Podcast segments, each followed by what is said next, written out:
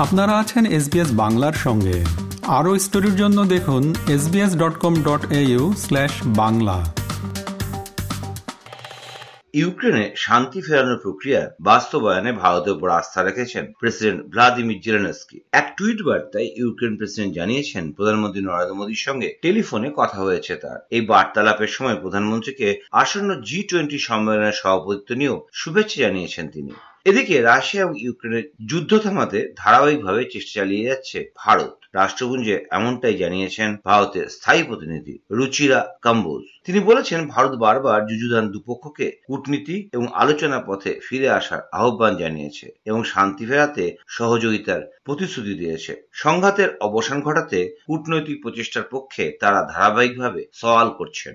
India has called upon both sides to return to the path of diplomacy and dialogue and has also expressed its support for all diplomatic efforts to end the conflict. The Indian Prime Minister has spoken to the presidents of Ukraine and Russia on multiple occasions and reiterated India's position. Since the beginning of the conflict in Ukraine, India has consistently called for an immediate cessation of hostilities and an end to the violence. India has called upon both sides to return to the path of diplomacy and dialogue and has also expressed its support for all diplomatic efforts to end the conflict. এবার দেশের খবর। চীন সহ একাধিক দেশে কোভিডের বারবারন্তের মধ্যেই ভারতের নাগরিকদের জন্য টিকার দ্বিতীয় বুস্টার ডোজের অনুমোদনের আবেদন জানিয়েছেন স্বাস্থ্য বিশেষজ্ঞরা। ইন্ডিয়ান মেডিকেল অ্যাসোসিয়েশনের প্রতিনিধি, বিশেষজ্ঞ চিকিৎসক এবং জনস্বাস্থ্য আধিকারিকদের সঙ্গে বৈঠকে বসেছিলেন কেন্দ্রীয় স্বাস্থ্যমন্ত্রী মনসুখ মান্ডেভিয়া। আগামী দিনে দেশে করোনা ভাইরাসের যে কোনো রকমের সম্ভাব্য ওয়েভের মোকাবিলা করা, কোভিড ঠেকাতে দেশ কতটা প্রস্তুত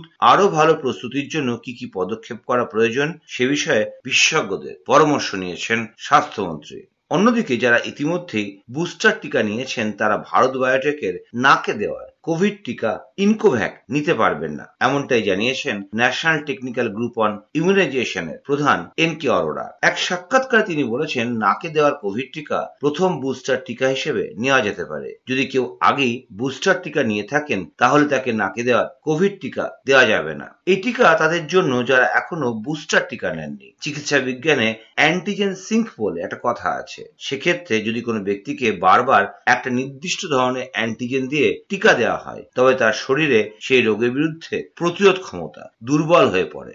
এবার অন্য কিছু খবর। সরস্বতী পুজোর দিন থেকে ভারতীয় ইতিহাসের সঠিক সংস্করণ পড়বে পড়ুয়ারা। এমনটাই জানিয়েছেন কেন্দ্রীয় শিক্ষামন্ত্রী ধর্মেন্দ্র প্রধান। সর্বভারতীয় ইতিহাস সংকল্প যোজনার যৌথ উদ্যোগে আয়োজিত এক অনুষ্ঠানে শিক্ষামন্ত্রী বলেছেন, ছাব্বিশে জানুয়ারি থেকে জাতীয় শিক্ষানীতির অধীনে সারা দেশে পড়ুয়াদের হাতে ভারতীয় ইতিহাসের সংশোধিত সংস্করণ তুলে দেওয়া হবে। জাতীয় শিক্ষানীতি সবাইকে অনেক সুযোগ প্রদান করবে। নতুন শিক্ষানীতিতে মাতৃভাষাকে প্রাধান্য দেওয়া হয়েছে মাতৃভাষাকে প্রাধান্য না দিয়ে শিক্ষা প্রদান অর্থহীন তিনি আরো বলেছেন একবিংশ শতাব্দীতে ভারতের প্রাচীন সংস্কৃতি এবং সভ্যতাকে একটা নতুন দৃষ্টিভঙ্গি দিতে হবে তাই নতুন বিষয়বস্তু সহ বই পুনঃপ্রকাশিত করা হচ্ছে এই বইগুলো ভারত সম্পর্কে বিশ্বকে স্পষ্ট ধারণা দেবে কেন্দ্রীয় শিক্ষামন্ত্রী ধর্মেন্দ্র প্রধান বলেছেন बसंत पंचमी तक आयु तीन चार पाँच के लिए पहली बार बाल वाटिका की योजना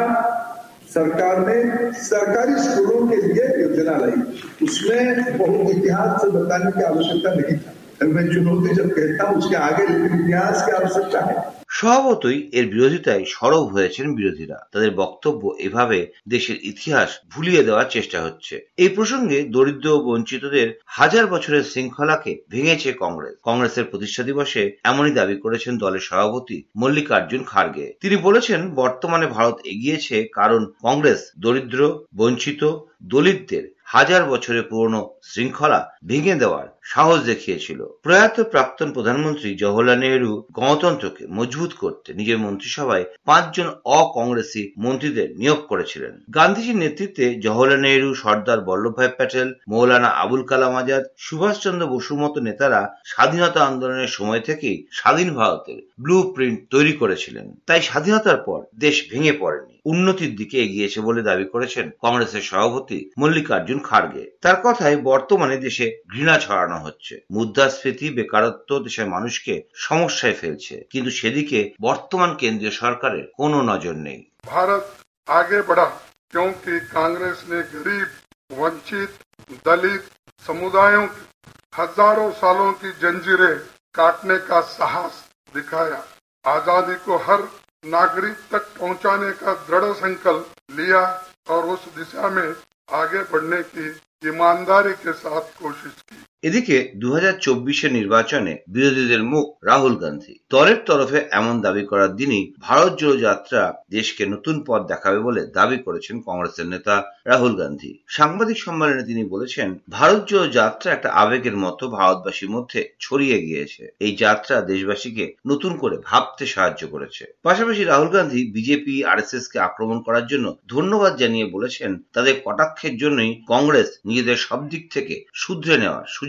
পেয়েছে তারা আরো আক্রমণাত্মক হলেই কংগ্রেসের আদর্শ দেশবাসীর কাছে আরো স্পষ্ট হবে সাংবাদিক সম্মেলনে তার নিরাপত্তা লঙ্ঘনের বিষয় নিয়ে ওঠা প্রশ্নের উত্তর দিতে গিয়ে রাহুল গান্ধী বলেছেন স্বরাষ্ট্র মন্ত্রক বলছে বুলেট প্রুফ গাড়ি ব্যবহার করতে কিন্তু এই পদযাত্রায় গাড়ির ব্যবহার সম্ভব নয় স্বরাষ্ট্র মন্ত্রক জানে কিভাবে সুরক্ষা দিতে হয় তবুও সমস্যা তৈরি করার জন্য এমনটা বলা হচ্ছে বলে দাবি করেছেন কংগ্রেসের নেতা রাহুল গান্ধী ये जो यात्रा है जिसको मैंने नदी भी कहा है।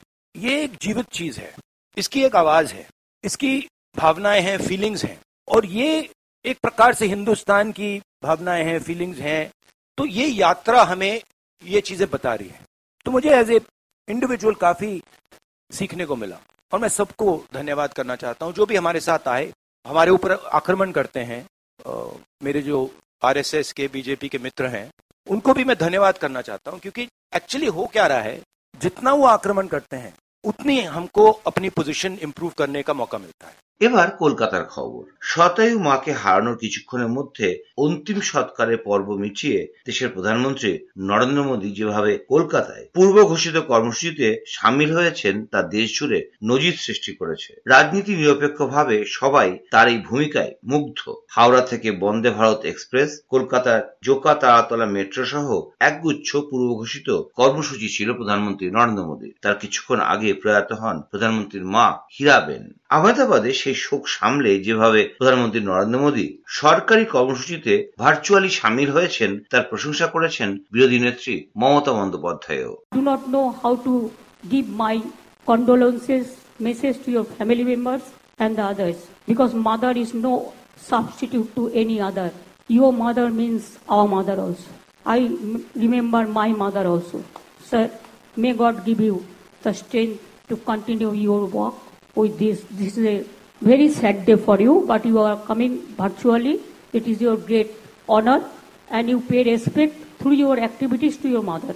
প্রধানমন্ত্রী নরেন্দ্র মোদীর এবার কলকাতা সফরে দেশের প্রধান নদী। গঙ্গার সংস্কার সহ বিভিন্ন বিষয়ে আলোচনার জন্য নদী তীরবর্তী পাঁচ রাজ্যের মুখ্যমন্ত্রীদের এক বৈঠকে ডাকা হয়েছিল। নমামি গঙ্গে প্রকল্পের সেই বৈঠকে উপস্থিত ছিলেন উত্তরাখণ্ডের মুখ্যমন্ত্রী পুষ্কর সিং ধামি উত্তরপ্রদেশের মুখ্যমন্ত্রী যোগী আদিত্যনাথ সহ বিশিষ্ট জনেরা। ছিলেন পরিবেশ মন্ত্রী ভূপেন্দ্র যাদব, জলপথ মন্ত্রী, বিদ্যুৎ মন্ত্রী এবং পশ্চিমবঙ্গের মুখ্যমন্ত্রী মমতা বন্দ্যোপাধ্যায়। সেখানেই দেশের উন্নয়নে দূষণ মুক্ত নদী এবং জলপথ পরিবহনের উপর জোর দিয়েছেন প্রধানমন্ত্রী নরেন্দ্র মোদী भारत जैसे युवा देश के लिए भारतीय रेल भी युवा अवतार लेने जा रहा है और इसमें निश्चित तौर पर 475 से ज्यादा वंदे भारत ट्रेनों की बड़ी भूमिका होगी साथियों आजादी के बाद के सात दशकों में बीस हजार रूट किलोमीटर रेल लाइन का बिजलीकरण हुआ वहीं 2014 में हमारी सरकार बनने के बाद